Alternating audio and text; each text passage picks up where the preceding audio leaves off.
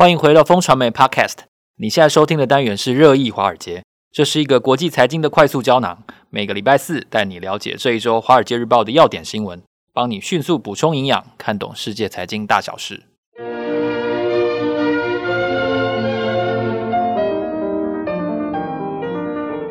早安，大家好，今天是二零二三年八月十号，我是风传媒的财经副总编辑周启源，坐在我身边的是好朋友志杰哥。嗨，大家早。我们是金牛帮帮忙导读电子报的共同作者，今天在这里为大家导读几则《华尔街日报》的重点要闻。第一则，我们看到呢是说，没人敢去中国玩吗？哦，三百七十万这么多的外国观光客，当这些数字掉到剩下五点二万的时候，发生了什么事情呢？对外人的随意执法，让北京政府开始付出在这个产业的惨痛代价。第二则消息还是跟中国大陆有关，就是中国的多头总司令总算认输了哦，就是什么多头呢？哦，就是中国股市的多头。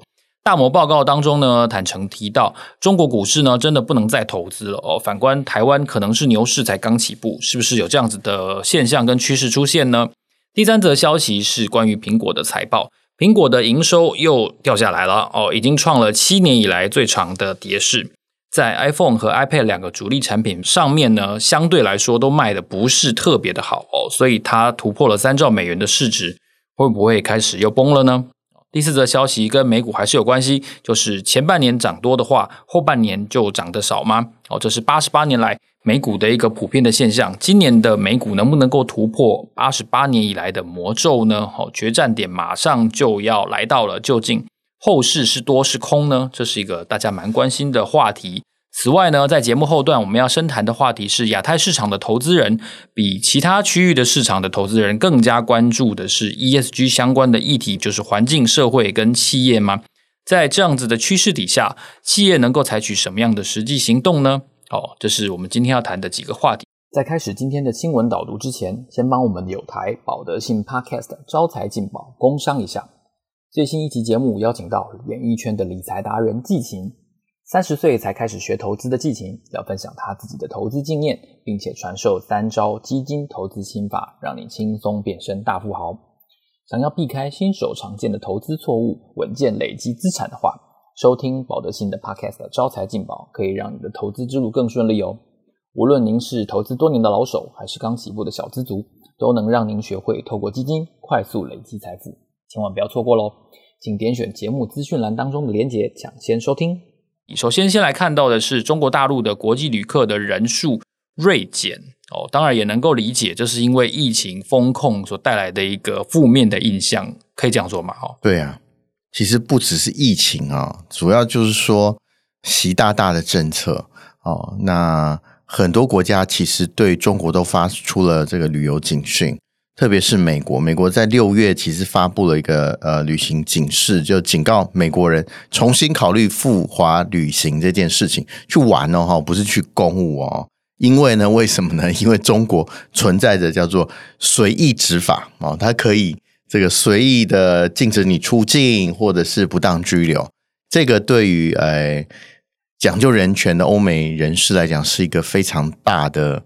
这个警讯啊，哦，那如果说你随便可以没有理由可以把我拘禁，或是不让我离开中国，哇，那个那个对于他们是非常非常大的伤害。那这个新闻最恐怖的一个就是数字，然后我们看到这个二零一九年的时候呢，第一季的时候，大概有三百七十万的外国观光客。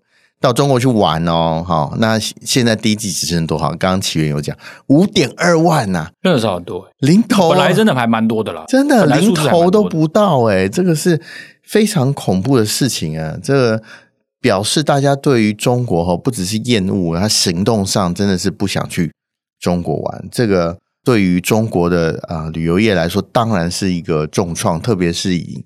面向外国观光客的旅行社来讲，其实它里面就有一个中国旅游协会的呃会长，叫做肖会长。他其实表示，哦，他把这个数字弄出来，我都很担心他的人身安全呢。对，他说，诶，来自美国啊、欧洲啊、日本、韩国的旅客是非常非常大幅的下降。那这文章中也提到一个美国宾州有一个专门做精品旅行这个旅行社，然后他其实每年大概会有一千五百个人哦，旅客其实那些都是中高档，你可能到什么张家界啊，都是五星级的饭店啊，或是到东北啊，或者到新疆去玩，都是非常高档的消费。可是呢，今年来这个敲门说要参加中国旅游的人是零哦，从一千五百个这个高档的客人到零，这个是非常非常明显的差距啊。那至于这个五点二万人是谁呢？其实就是你我旁边的台湾人。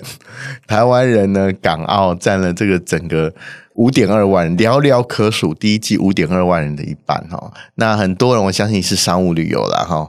叫这个呃，我我听说最近也有一些商务算在里面吗？商务应该应该算在里面了。它其实。我的意思，商务是说，哦，你不是用商务的名义，可能我是去这个看我的工厂啊，我就用个人名义去嘛，哦，这些一定是算个人旅游啦，哈。那像这样的人数呢，只有五点二万人，然后其中一半大概是我们台湾人还有港澳贡献的，这个这个其实对于中国是很严重的警讯。我最近听说，因为我们现在还没开放团去嘛，哈，台湾的旅行团还不能去中国。不，我听说现在就是大家有单点突破，大家各自去中国，然后到那边再集合去玩啊。哦，这些通通加起来也就五点二万人，所以这个对于中国是非常非常大的伤害。那其实有一些非常热爱中国的，还是有一些非常热爱中国欧美人士，里面提到一个例子，他说：“哎，他其实就会自由行啊，然后非常喜欢这个啊、呃、云南的这个啊、呃、景色，可是呢，连他。”现在都很却步，说：“诶，我是不是应该到中国去旅游？”那其实我们的合作方就是《华尔街日报》，他在六月份来台湾采参访，然后才跟我们说：“哦，他们《华尔街日报》上下都这个发出警告哦，说没有必要的话，其实不要去中国。这个对于中国的这个复苏，我相信是一个非常非常重要的警讯。是，其实观光客的人数代表一定程度的民心向对哈。”那我们来探讨一下中国大陆股市。中国大陆股市就没有什么好谈，反正就是都没涨起来嘛，就是永远都很便宜嘛。哈，就是十几年前的这个台股的那个惨况，可能跟现在中国大陆有点像，就是它一直有一个好像天花板这样，就上不去。这个我要更正你一下，人家第一季有涨过，好不好？好好好，这个这个修修正一下，修正一下。一二月的时候有飙过一阵子，后来就小红啊，至少常年没有创新高了，应该这样说。我们延续上一个话题好了，其实它。呃，旅游人数下降，《华尔街日报》认为，哎，这个可能跟它外资投资的这个减少也有关系。第一季的话，它就是减少两百亿美元，这个东西呃，就代表其实整体大家对中国信心不够，就反映在呃中国股市上面。那这个新闻好玩的地方呢，是诶有一个叫多头总司令叫做 Morgan Stanley，他现在呢说中国不能投资了。我们都知道。投资银行一定有 house view 嘛？哦，就是因为我整个机构对于这个地区的看法啊，他这个多头总司令在这时候，在八月的时候发了一幅新的报告，说：哎，中国其实大家要减码了。那其他亚洲国家，譬如印度，哎，台湾，其实现在搞不好还是牛市的多头。当然，因为地缘政治的关系嘛，这个其实大家听了很多很多了。可是，就摩根斯丹利，我相信这是一个非常具有意义的事情。起源一定要记得，摩根斯丹利是这个最拥护中国的哈，在这个啊一九九零年的时候就已经进入中国了。然后以前倡议中国投资最大的棋手叫做 Stan Roach 哦，或谢国忠，其实他们都是非常的亲中的。然后大家知道，中国第一家投资银行中金，中金是跟谁合作的？中金是跟摩根斯丹利合作的，所以摩根斯丹利是象征的美国的永中派。啊，拥中派的大本营啊，永中派大本营现在哈都这个幡然转弯了，认为说这个啊中国啊经过这一阵复苏之后，其实没有看到起色。那没有看到起色，其实他们的这个结论是说，哎，这个不是季节性因素，或者是景气因素，它其实发生结构性的影响。哦，包括我们讲了很多次，人口红利不在啊，然后政策的多变啊，然后。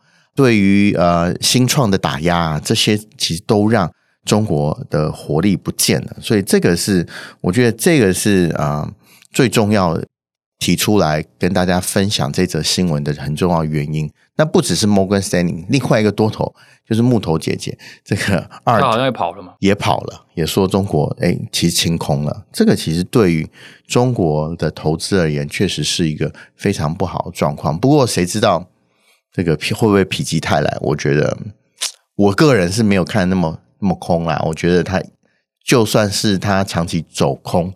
可是它应该会有一个像样的反弹吧？哦，我们可以看看之后的状况是不是像 Morgan Stanley 一样的描述？哎，其实它在结构性问题发生的状况之下，哦，它其实长期已经在往空头方向走了。那我们看到这个苹果财报，它、嗯、我感觉就是它没有不好，但它也没有好，真的就是淡淡的。就比较不能说没有亮点，但因为它够大，所以它本身就是一个亮点。但是它的呃数字称称不上特别有有什么样的表现。我觉得硬体差啦，然后软体还不错啦。其实总结就是这样。好，那可是加起加总起来呢，其实它营收有在往下掉，这是事实。然后诶，长达七年的往下跌的状况，其实也持续，这个也是事实。是那。最重要的硬体，当然我们第一个一定是看 iPhone 嘛，啊，iPhone 十四，大家如果看 YouTube 的话，最近应该可以看到 iPhone 十四一天到晚在打广告。我觉得他现在在出清存货，而且这个就各种传记而言，其实他现在执行长库克是最讨厌存货的人，哦、他觉得存货就像食物一样，再放在架上就会烂掉，所以他非常讨厌存货，所以现在一定在清存货。清存货原因是什么啊？iPhone 卖的烂啊，对。iPhone 跌的这个销售额跌了二点四个 percent，那更惨的是 iPad，iPad 跌了二十个 percent。我觉得 iPad 其实是个不错的产品，性价比也很好。可是呢，可能大家使用习惯还是没有往这个平板这边移动啊，所以它跌了二十个 percent。我觉得这个是蛮显著的状况。那好的状况是什么呢？哦，它的生态系、它的服务啊，哦，不管是音乐啊，或是影片啊。或是它的这个软体的服务，其实在往上走，这个就让呃，我相信巴菲特买苹果原因就是这个嘛哈，它其实生态系的效果哦，虽然在我的硬体状况不好的状况之下，可是我生态系牢牢绑住我的使用者，而且这个还继续成长动力还不小啊，这个是苹果最厉害的地方，也就是说它护城河最宽广的地方。那当这个硬体上有状况的时候，它软体。就可以接棒。我觉得这个苹果还有一个最重要的营收还没有做，是什么呢？广告啊！大家其实没有看到苹果在上面有打广告。对啊，你在听这个 iTunes 的时候，你不会像 Spotify 一样天天就插一些广告进来，你没有听到这个哈。那如果说苹果也把广告弄进来的话，然后加上 AI 的话，我相信它还是有很大的成长潜力的。这个其实我们看到它。这一季硬体不好，软体哎还成长非常好的状况之下，我觉得如果说苹果下一步能把广告弄进来，我觉得它在三兆市值就可以合理化，就可以被合理化。所以我觉得苹果好像感觉库克还有一些武器啊，还没动啊，不管是这个广告啊，或者是一些其他软体服务，对于苹果来说，我相信只要这个生态系维持住。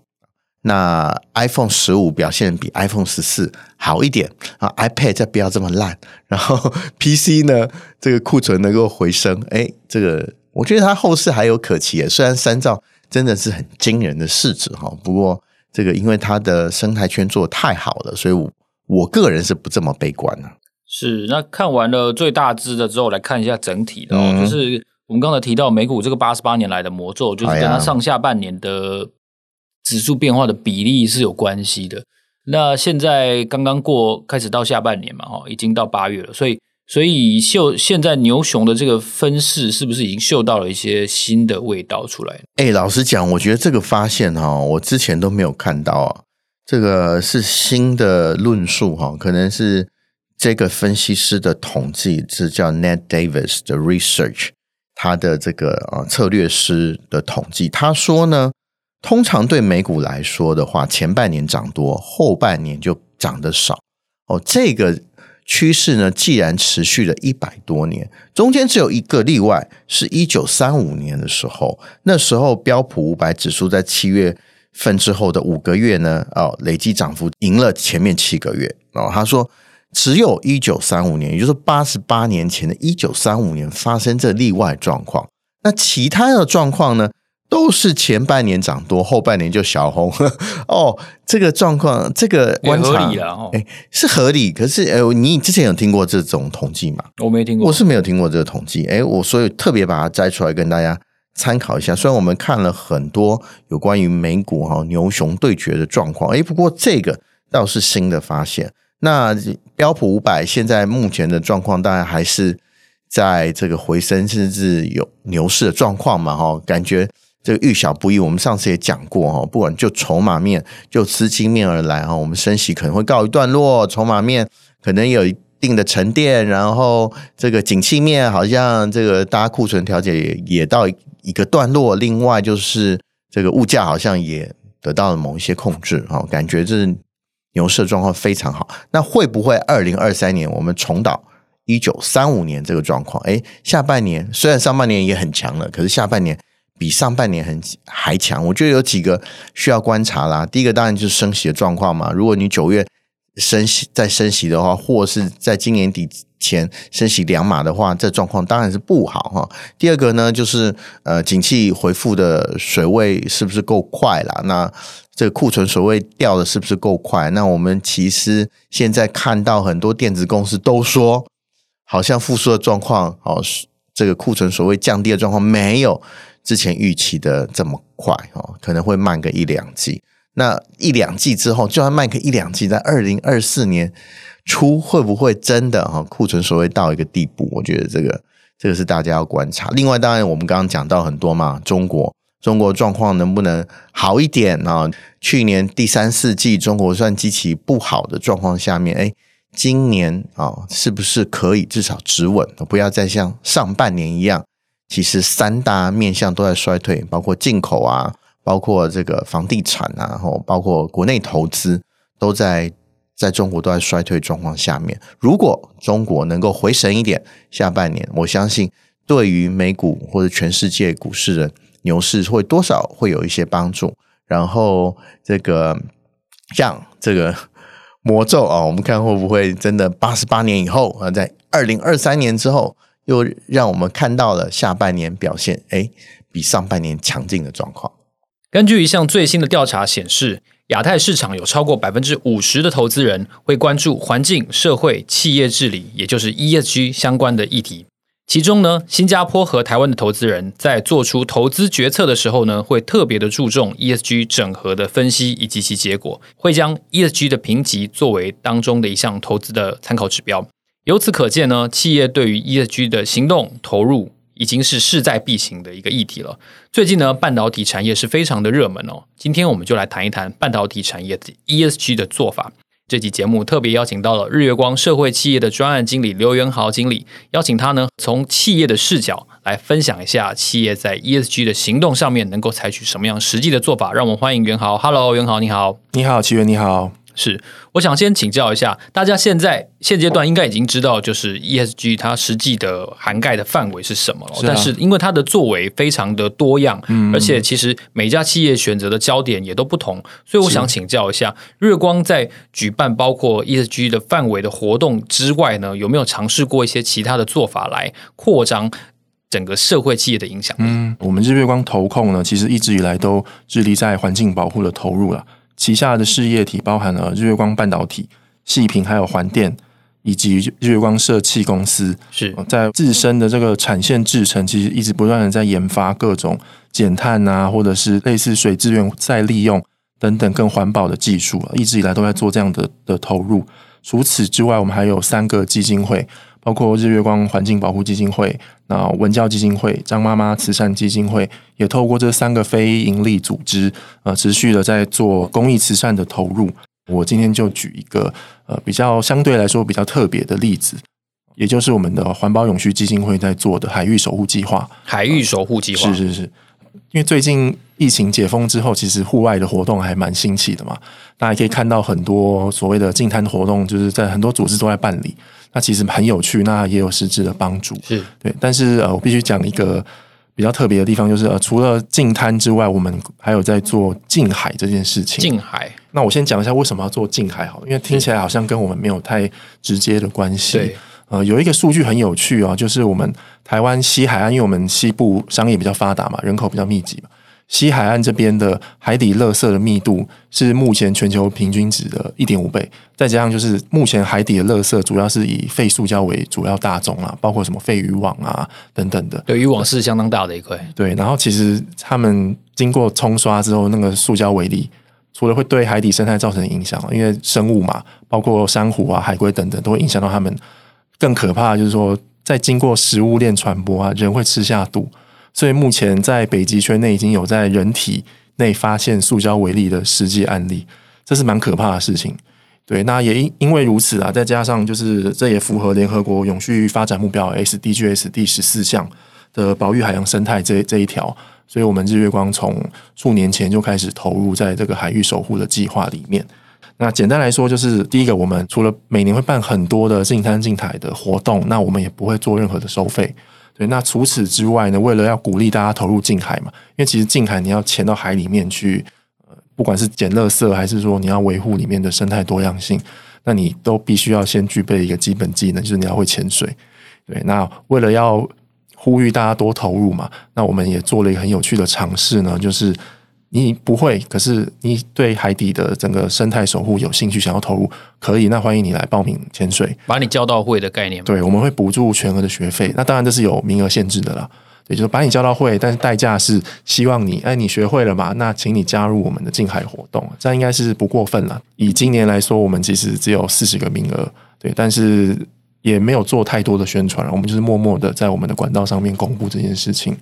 对，那有一千多个人报名，所以大概一两分钟就秒杀了这个名额。那很踊跃，是比我们想象中踊跃很多很多。对，对，对，因为本来我们想说就是四十个名额啊，我们就是低调的讲一下，是，那立刻就秒杀。目前就是听到这个消息的听众朋友，有兴趣的欢迎关注我们明年的最新消息。对对对，这确实是一个很特别的活动。啊、那除了这个近滩近海的作为之外哦，在社企这块有没有什么可以分享的地方呢？回答奇缘这个问题之前，我花一点。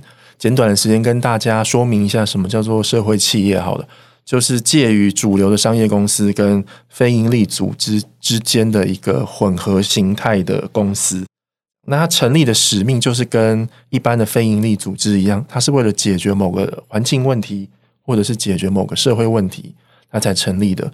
但是它如何去实践它解决的方法呢？它是会跟一般的商业公司类似，透过贩售商品。或者是某种商业服务来获得利益，对，那获得这个利益就是财务报酬嘛。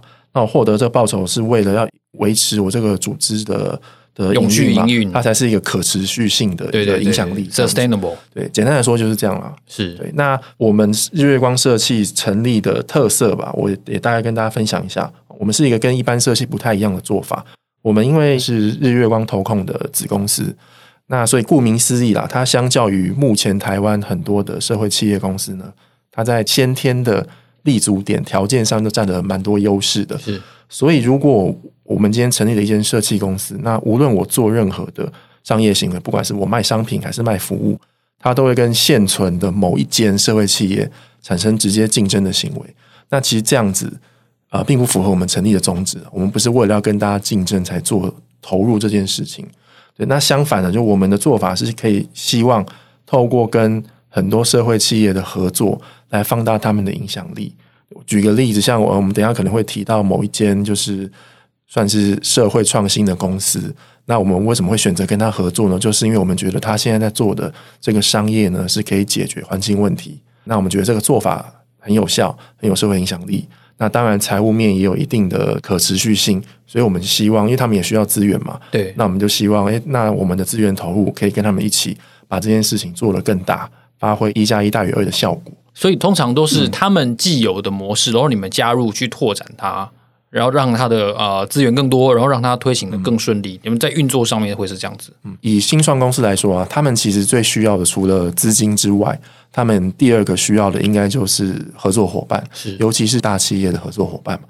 有了这样的稳定可靠的合作伙伴，他们可以在他们现有的状况之下做出更多的不管突破或成长了。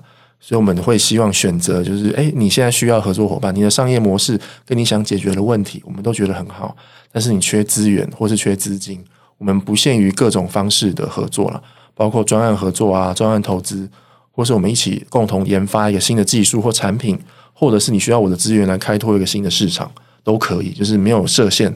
都可以来讨论。是，那在日月光社企的营运的流程，或者说你们的目标上，你们怎么去凸显你们要落实这件事情的决心呢？呃，其实如同我刚刚说了，我们除了第一个，我们的主要发展策略会是我们不跟人现存的社企做竞争，我们希望成为大家的好伙伴嘛。不管你是社企公司还是你是社创组织团体，我们都希望可以成为大家的好伙伴。那除此之外呢，就是我们社企公司每年决算。盈余，只要盈余，我们就会捐四十 percent 出来。常常听到有的人说啊，我捐五趴一趴，或者是怎么样，我们就是只要盈余，我们就是捐四十趴出来。相信这也代表了我们的决心啦，不是只有喊口号而已。四十趴已经快有一半了嘞，对啊，所以这真的是相当高的一个占比。是是，真的是有相当的决心才能做到这个地步。这规定在我们的章程里面，不是我们随便乱讲的。哦，是是是，对对，它它是一个可受公平的一个。一个做法是，那你们在全台寻找的这个过程中，嗯、你们有找到什么样的这合作伙伴去进行这件事情？呃，我举一个实际的案例来说好了。我们在八月的时候会跟一间社会创新公司，它叫做 eCoco 怡可可循环经济来进行合作。对，那它这间公司主要做什么呢？呃，一句话来简单说明，它在做智慧回收的循环经济。第一个。它是透过一台智慧的回收机，那这个回收机它的功能是什么呢？第一个就是它会用光学辨识模组来确保你丢进去的瓶子是干净的，然后正确的材质，没有清干净，它是拒收，它会退出来。那丢进去之后呢，它会压缩成大概八分之一的大小。那这样子最后的回收物呢，基本上只要再经过一次的清洗，就可以直接送到大盘的资源回收厂去。那相较于传统的那种回收方式有什么优势呢？第一个就是我刚刚提到的，我这个东机器收集的资收物，我只要稍作清洗就可以直接送到大盘。相较于传统的方式，大家想一下，哎，我丢到我们公司，或是我丢到我社区，或者是学校，或是路边的资源回收桶，因为有人一定会乱丢，然后有的可能里面很脏，都是液体，那要有有人工来清检、分类，然后再清洗，然后再送到小盘商。小盘商因为有的小盘商收，有的小盘商不收。那小盘商这边还要再做一次类似的工作，送到中盘，再做一次类似的工作，运到大盘。所以光是刚刚那个机器的方式就可以省去两段的运输路径，还有很多人工投入的这个工。所以用这样子的回收方式，它相较于传统，它会更加的有效率，更省成本，然后减碳量也会更好。所以这个可以说是。降低了很多做无效、做重复的事情。我觉得很有趣的是，他把这一份工转嫁到用户的身上，也就是因为他会退出来嘛。对，你今天要去投这个东西，你会很认真的投，你就不会是啊无所谓，我就随便丢吧，不管人家会清。那最有趣的是，为什么我要认真的投这个瓶子呢？因为当我成功的回收了之后，我会获得点数。只要我的手机绑定他的 app 嘛，我成为会员，那我每一次回收都会被记录下来。那这个点数可以在它的平台上面换很多商家的折价券，包括知名的手摇杯啊，或是生活用品百货。那我认真在这边丢了，我就获得奖励嘛。我去这些地方消费，我就折价。那我一定会认真的丢它。是，它也给你一个诱因跟动机，让你去把罐子清干净。那这样子的模式，其实已经有很多的通路可以响应到了。目前在全台湾，据我所知啦。因为我也没拿他广告费，所以讲错他应该也不会怪我。是，据我所知，应该是有四百多个通路渠道有在配合。是，那跟这个业者实际合作的一个模式是怎么营运呢？我们会分两个步骤来进行啊。第一步，我们会先希望我们日月光要以身作则嘛，我们要从自自身开始做起。是，所以呢，我们在八月的时候呢，会把这样的机台、这样子的回收方式导入到我们在高雄的厂区。因为我们高雄厂区其实规模很大，有数万位员工，那我们希望就透过内部宣导嘛，可以获得员工的认同，让大家就是实际来参与这样更好的回收方式，也透过这样的规模啦，带来比较实际的减碳然后减塑的效果。是，嗯，第二个阶段就是我们从了除了自身之外，我们也希望把这个东西推广到外部，所以我们会希望先透过大学的校园来做这件事情。我们应该。预计会先跟成功大学合作，把这个机台导入到他们的校园。为什么要去校园呢？我当时的一个想法是这样：一般来说，当你进了社会之后，你的喜好啊、你的习惯，大概差不多就已经养成了。有人说，就是如果你想要卖偶像商品啊，还是你要卖什么戏剧给年轻人，你要在他大学之前就要让他知道有你这个东西，他才进了社会才会继续买你的东西。对，所以我们也希望就是在大学生的这个时代。在进社会之前，就可以把这样子的知识、这样的价值传播到学生的身上了。那他们养成了这样的习惯，那进入社会才可以发挥更多影响力。是，以上就是包括厂区跟我们进入大学校园的这样的规划呢。我们预计在两年内呢，我们会导入十五台的机器啦。那预估可以回收一千万左右的保特瓶，以及就是创造大概九百吨的减碳效益。哇，数量相当大哎！是啊，代表我们就是不是嘴巴喊喊，我还是要重复一下，我们是希望可以实际的。创造出效益出来是，那我们也看到日月光的设计，其实去年好像有一个女性的创新竞赛嘛，好，那接下来我们在八月份好像也有一个相关的竞赛，那如何在第一眼来这个议题上，透过竞赛这样子的形式，让大家有更大的发挥，然后去培育呃女性的人才、创新的人才，在这样的做法上，您有什么样的介绍吗？我们去年有办理了一个日月光女性永续创新人才的一个竞赛。那就是有帮助获奖的团队获得蛮多资源的，包括百万元的创业补助啊。然后我们也用类似新创孵化器的概念，透过我们的企业资源跟大学的学术资源啊，协助他们实实现创业梦想。今年八月一号开始，我们的日月光社会创新竞赛也开放了报名。那这是一个什么样的比赛呢？我们就是。当然，我们的初衷还是希望可以鼓励台湾的社创圈也好啊，新创圈或者社会企业这个圈子，不管是逐梦啊，对，还是说，哎，我想把我的资源再再跟他一起结合做放大，对，那只要你是上述的这些组织，不管你是公司还是团体啊，只要你有合法登记，是你都拥有报名的资格。那参赛的内容呢，其实也很简单，简单来说就是呃四个主题啦：节能低碳、循环经济、社会公益，还有环境保护。你只要有这四个主题其中一个，你觉得你有好的想法，说，诶，我不管我现在在做，还是我以后想做，你觉得，透过这样的东西，可以跟日月光一起来做些什么？你有实际的合作提案，都欢迎你来报名。初选的六位呢，我们可以获得五万块的验证奖金啊。那决赛我们会选出三位，就是前三名。前三名除了第一名可以获得百万的奖金之外，另外还可以获得实际跟我们签约合作的机会。哦，等于是实际把你们的理念做一个大范围的验证。对，我们，对，我们是希望大家是能够用以合作为前提来提案啦，不然可能效果没有这么的大。是你如果已经先想好怎么跟我们合作，那就来提嘛。那我们就给得名的这些团队一个机会，我们可以一起把这个事情做好。是。所以这个报名截止的时间，九月一号以前都还有机会哦，所以还有一段时间，大家加紧脚步，赶快听到节目的时候，赶快要再留一下。赶快投件，真的，我要再强调一下，我们的门槛其实没有很高，是对，你只要准备一下你公司大概的资料，然后以及你想跟我们做些什么，那就欢迎大家来来投件报名。是。从这个日光社企已经展现的这个具体的成果，然后他们想要跟其他的伙伴一起合作的模式，然后到这到这次的这个竞赛的资讯呢，我们能够看出来，能够了解说日光对于 ESG 的行动以及投入是有相当大的呃理念跟热情在的。所以如果有一样的理念的社创单位跟组织呢，都欢迎你一起为企业环境跟社会一起尽一份心力。有兴趣的朋友们呢，可以透过官网或者是上网搜寻关键字“日月光社会创新竞赛”来报名。报名截止的时间呢是二零二三年的九月一日，在九月十一日呢会在官网公告初选结果。今天非常谢谢袁豪来到节目现场，谢谢跟我们一起分享这样很重要的一个讯息。谢谢各位。感谢大家的收听，这里是热议华尔街节目。下个礼拜四早上八点，我们会在这里继续为大家导读华尔街重点的要闻。